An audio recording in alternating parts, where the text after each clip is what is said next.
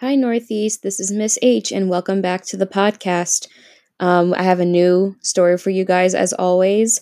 Um, but I just want to make sure, make sure you're checking your emails. Okay, we're coming up on May fourth, and May fourth is when we're going to start our new virtual learning, learning new material, and getting graded on it. Okay, so please, please, please make sure that you are prepared for this. Okay. Check your emails, check Google Classroom. I will post everything you need to know on there. Okay. Um, so going back to the podcast, today's story that we're going to read is called The Aged Mother by Matsuo Basho. Okay. This is more of a moral story, right? It's more of a fable. This story is meant to teach you a lesson about something that is important. So, without further ado, let's go ahead and get started. The Aged Mother by Matsuo Basho. Long, long ago, there lived at the foot of the mountain a poor farmer and his aged widowed mother. They owned a bit of land which supplied them with food, and they were humble, peaceful, and happy. Shining was governed by a despotic leader who, though a warrior, had a great and cowardly shrinking from anything suggestive of failing health and strength. This caused him to send out a cruel proclamation. The entire province was given strict orders to immediately put to death all aged people. Those were barbarous days, and the custom of abandoning old people to die was not uncommon. The poor farmer loved his aged mother with tender reverence and the order filled his heart with sorrow. But no one ever thought twice about obeying the mandate of the governor. So, with many deep and hopeless sighs, the youth prepared for what at that time was considered the kindest mode of death. Just at sundown, when his day's work was ended, he took a quantity of unwhitened rice, which was the principal food for the poor, and he cooked, dried it, and tied it in a square cloth, which he swung in a bundle around his neck along with a gourd filled with cool, sweet water. Then he lifted his helpless old mother to his back and started on his painful journey up the mountain. The road was long and steep. The narrow road was crossed and recrossed by many paths made by the hunters and woodcutters. In some places they were lost and confused, but he gave no heed. One path or another, it mattered not. On he went, climbing blindly upward, ever upward towards the high bare summit of what is known as Abatsuyama, the mountain of the abandoning of the aged. The eyes of the old mother were not so dim, but they noted the reckless hastening from one path to another, and her loving heart grew anxious. Her son did not know the mountain's many paths, and his return might be one of danger. So she stretched forth her hand, and snapping the twigs from brushes as they passed, she quietly dropped a handful every few steps of the way so that as they climbed, the narrow path behind them was dotted at frequent intervals with tiny piles of twigs. At last the summit was reached. Weary and heartsick, the youth gently released his burden and silently prepared a place of comfort as his last duty to the loved one. Gathering fallen pine trees, he made a soft cushion and tenderly lifted his old mother onto it. Hugh wrapped her padded coat more closely about the stooping shoulders, and with tearful eyes and an aching heart, he said farewell. The trembling mother's voice was full of unselfish love as she gave her last injunction. Let not thine eyes be blinded, my son, she said. The mountain road is full of dangers. Look carefully and follow the path which holds the piles of twigs. They will guide you to the familiar path farther down. The son's surprised eyes looked back over the path, then at the poor old shriveled hands all scratched and soiled by the work of love. His heart broke within, and bowing to the ground, he cried aloud, O oh, honorable mother, your kindness breaks my heart. I will not leave you. Together we will follow the path of twigs, and together we will die. Once more he shouldered his burden, how light it seemed now, and hastened down the path, through the shadows and the moonlight to the little hut in the valley. Beneath the kitchen floor was a walled closet for food, which was covered and hidden from view. There the son hid his mother, supplying her with everything she needed, continually watching and fearing she would be discovered. Time passed, and he was beginning to feel safe when again the governor sent forth heralds, bearing an unreasonable order, seemingly as a boast of his power. His demand was that his subjects should present with him a rope of ashes. The entire province trembled with dread. The order must be obeyed, yet who in all Shining could make a rope of ashes? One night, in great distress, the son whispered the news to his hidden mother. Wait, she said. I will think. I will think. On the second day, she told him what to do.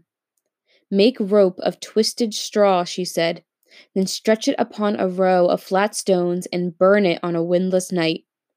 He called the people together and did as she said, and when the blaze died down, there upon the stones, with every twist and fiber showing perfectly, lay a rope of ashes. The governor was pleased at the wit of the youth and praised greatly, but he demanded to know where he had obtained his wisdom.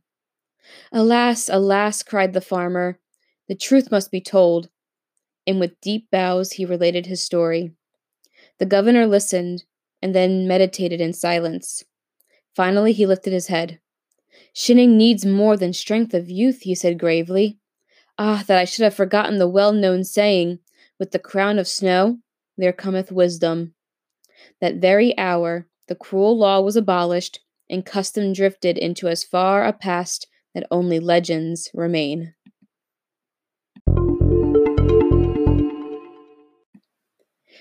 Okay, boys and girls, that was The Aged Mother by Matsuo Basho. So, as always, we're going to do a little bit of a discussion part of the story. You don't have to write anything, not for this. Um, so, just listen to me as I talk about my discussion, what I think the story is about, what lesson it's trying to teach us, and then you can share it with your family and friends if you so choose. So, in this story, the only characters that we really need to worry about in this case are the farmer, his old mother, and the tyrannical leader, right? He's the one who puts forth the law that every single old person must die, right? They don't need them. So, in this case, the son loves his mother so much that he wants to do the kindest thing that he can without breaking the law, which in this case was just leaving her on a mountain, right? in a way, yes, he is killing her by doing this, but he's not doing it in a way where it is, um, you know, super tragic, not in a way that is super um, gory, you know. This is the kindest way, right? This is the kindest way that he can think of um, letting his mother go. Now, in times like this, we were talking about, um, especially with the lottery, we were talking about this theme of tradition, right?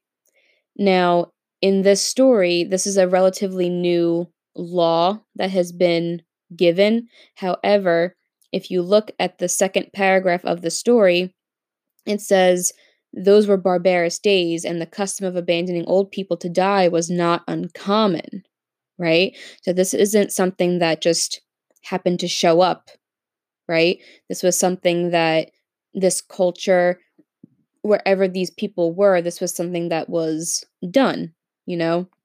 An older person comes, they don't really have much to offer, right? They can't do the work that a young person can do, right? So in this case, this leader thought that just giving them away and killing them was going to be better because maybe they wouldn't be another mouth to feed, right? Remember, it was a poor village that was going on, so maybe they were worried about food, right? So killing these old people was a way to have less mouths to feed. Um, but kind of going back to it, right? This farmer loved his mother so much that he wanted to do the kindest thing possible and just leave her on the mountain. He did make food for her. He did fill um, a canteen filled with water so that she would have it. He even made like a little bed for her right? He made a little bed for her made with like different twigs and different like pine cones and all that different stuff along the way so that way she would have a comfortable place to actually sit. But the thing was is that this entire time that the farmer was climbing the mountain, the mother was starting to realize that her son was going to get lost. There were so many paths on this mountain that were crisscrossing. And she was afraid for his own safety, right? She wasn't worried about herself, right? She knew that this was going to happen either way, but she still wanted her son to live and not get lost. So, what she did, she picked little pieces of twigs from bushes or from smaller trees, and she made a path for him, kind of almost like Hansel and Gretel, right? When they took the bread and they were um, leaving the breadcrumbs, right? So they could find their way back to the house. Um, so in this case, the mother did the same thing, but with twigs. Um, finally, when they finally get to the top of the mountain and the son, you know, leaves or tries to leave, the mother says that, look, I've made a path for you. Please follow this down. You know, don't get lost, right? This is my last um, act of love for you, right? And at that point, the farmer just said, you know what? I'm not going to be able to do this. I can't leave you. The last thing you did for me was to make sure I was going to go down safe. So, you know what? If the if the leader, right? If this general is going to kill me or kill you, he's might as well kill me too, right? I can't leave you here. So he brings him down, hides his mother, um, it seems like under the floorboards. Yeah, beneath the kitchen floor was a walled closet for food. So it's kind of like a little compartment under the floor. Keeps her in there, right? Keeps her hidden, keeps her safe. He gives her food, anything that she may need. Um, but in this case, this general or this leader now says that he just wants a rope of ashes. So ashes are the you know, the kind of like black powder that's kind of left after something burns. So not only does he want something burned in ashes, but he wants it to look like a rope. So we all know what a rope looks like. So it's very difficult to get a shape like that because usually when something's burned, it just ends up in a pile, right? So everyone's like freaking out like, how are we going to make this rope of ashes? How are we going to be able to do this? But the mother was the one who knew how to do all these things, right? If he had left his mother up there to die on the mountain like you said he originally was going to do, he wouldn't have that knowledge. He wouldn't have that wisdom that she has by saying, you know what? Make the rope, but instead wrap it in straw first and then burn it so that way once it is burned, it will stay in the shape of the rope, right? So as that general comes down and he sees, right, the rope of ashes, he says, Wow, this is amazing. How did you know how to do this? The farmer was just overrun with guilt, right? And he just says that, you know, his mother is still alive. She's the one who gave him this wisdom in order to do what needed to be done. And then the leader says that, oh, you know, I kind of forgot that with, you know, in that last paragraph, it says, I've forgotten the well known saying, with the crown of snow there cometh wisdom, right? So the crown of snow meaning white hair, so older hair. Um, it comes wisdom. So in this case, he realizes that his law about killing all of these old people is a bad thing, and that now this law can go away, and that these legends can be a story to pass down, right? So the people have learned from their mistake, or this general has learned from his mistake, which in this case is a pretty big mistake to have to learn from because, as far as we know, we don't know how many old people died because of this. We just know about the farmer and his mother, right? She lives. But how about the rest of the people in the village who had to kill, you know, their loved ones? I think the general kind of got off a little bit easy on this one, but I digress. This is just something that we can infer, right? We don't know what actually happens, but in this case, if this story was written to be more um, at this time, like in 2020, I would imagine that a lot of people would be very angry and would probably revolt against this guy, this leader, right? Um, but in this case, this story is trying to tell us something, right? It's trying to teach us something. That's why it's a moral. That's why it has this theme that was in here, right?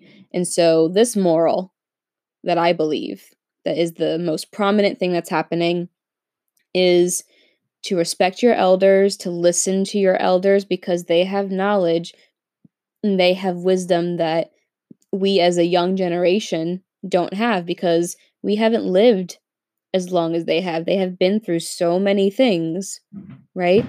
And with all of these things comes knowledge, comes wisdom. And that's the kind of knowledge that they can give to us so that way when we get older, we can give that wisdom or give that knowledge to the younger generation after us, right? So that is it for the discussion part of this. If you want to discuss anything, make sure you post on the comments underneath on Google Classroom. You can talk about it with your classmates, see what you guys thought of it if you enjoyed the short story.